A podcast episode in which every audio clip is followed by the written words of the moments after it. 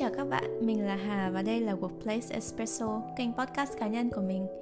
Workplace Espresso chia sẻ những ý kiến, những kinh nghiệm của bản thân trong công việc và hy vọng các bạn có thể tiến đến với công việc mình hằng mong ước. Workplace Espresso ra đời trong một buổi sáng mình pha cà phê vì mình thường làm việc này đầu tiên để bắt đầu một ngày mới. Đôi khi mình cũng sẽ chia sẻ kinh nghiệm thưởng thức cà phê của mình trong podcast này nhé. Ok, và tôi nào.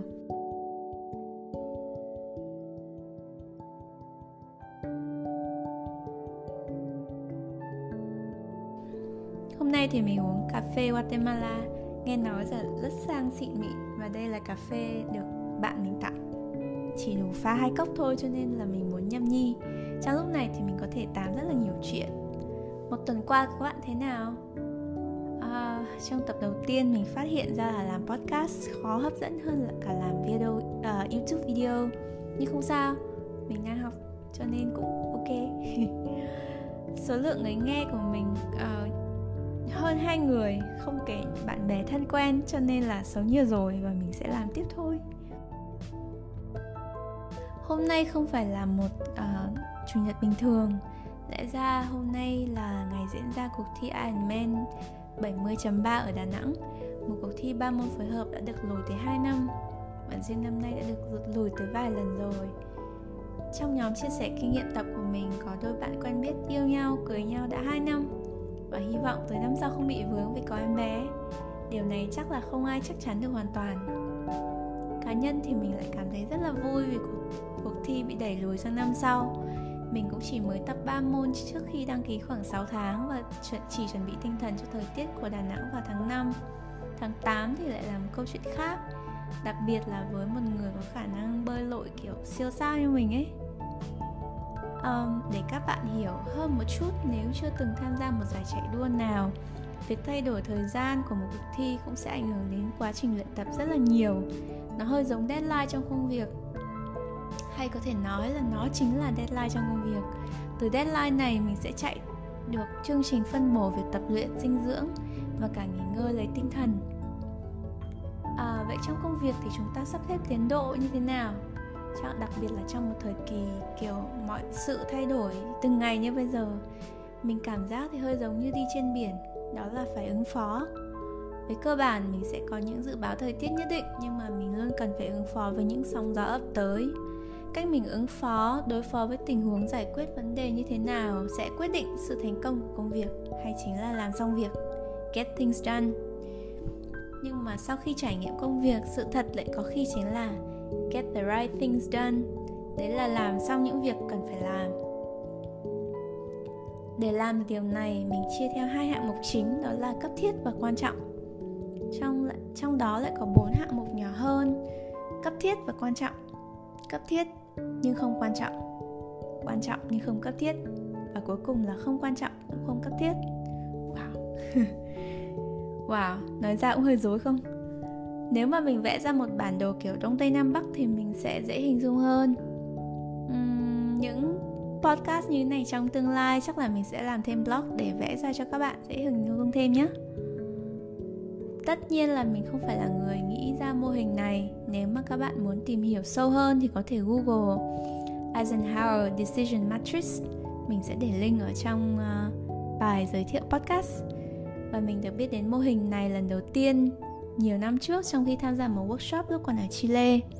Nếu chỉ nghe thôi thì có lẽ là chưa bao giờ ngấm, nhưng mà những quy tắc này đã đang và sẽ giúp ích rất nhiều là trong công việc.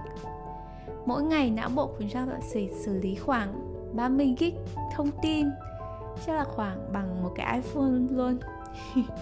Đặc biệt là khi chia ra các loại hạng mục này thì các bạn có thể chia được sự quan trọng của công việc cần xử lý trong ngày và trong cuộc sống chia iPhone ra bằng mấy phần đó. Theo đó thì việc quan trọng và cấp thiết mình sẽ làm ngay lập tức. Ngoài ra mình có một quy tắc nữa của bản thân Đấy là việc nào mình xử lý được ngay trong 2 phút thì mình sẽ làm ngay lập tức. Chẳng hạn như uống nước. À, Đừng đùa nhé Vì cũng rất là quan trọng. Lấy thông tin trai đó ngay, gọi điện thoại phần, vân vân.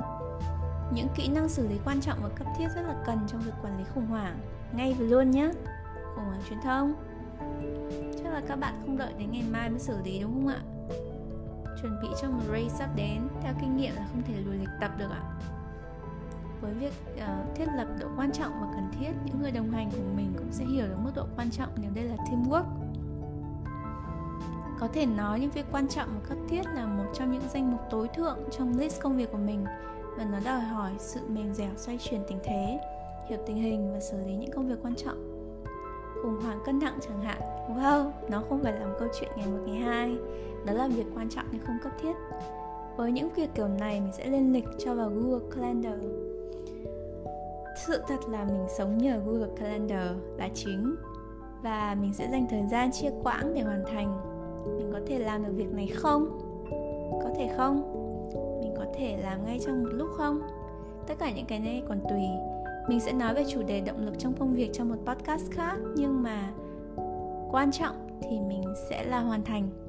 Mình nói chuyện với nhiều bạn founder thì đây cũng là một điểm chung trong công việc và nếu như một cái task nào đấy đủ quan trọng thì sẽ vấn đề sẽ được xử lý. À, những cái việc mà không việc quan trọng nhưng không cấp thiết thì sẽ dành cho tương lai như là một tương lai có tập xác định. Ok thế là xong hai category nhé hai hai mục nhé.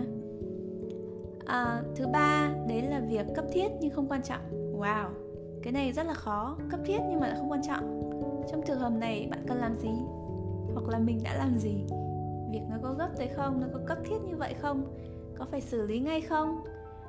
Nếu không cần ngay thì mình có thể thương lượng về thời gian để tập trung xử lý những việc quan trọng hơn không? Đây là một điểm tuyệt vời để mình luyện kỹ năng thương lượng thương lượng không phải để dành phần lợi cho mình mà thương lượng để xử lý xong công việc mà đôi bên cùng có lợi. Khi chúng ta trao đổi thẳng thắn với nhau niềm tin lẫn nhau trong công việc ngày càng được nâng cao. Và vì ngoài công việc chúng ta còn có cuộc sống những bạn làm việc chúng ta cùng chúng ta sẽ là uh, bạn bè mình. Trong công việc cuộc sống thì mình còn dùng việc này để sắp xếp lịch hẹn với bạn bè hoặc là lịch đi chợ. Rất là hiệu quả các bạn ạ. Cuối cùng việc không cấp thiết và không quan trọng mình thường dùng tips này khi đi mua sắm để chi tiêu tối ưu. Kể cả khi các bạn có một tài khoản dư giả việc chi tiêu tối ưu cũng nên áp dụng. Nhìn thấy một món đồ xinh đẹp mà chưa cần thiết lắm mình sẽ xem bản thân có quay lại trong 3 ngày sau đó để mua không? Hoặc nếu như mà mua thì chắc là đồ rất xinh và ham muốn rất cao.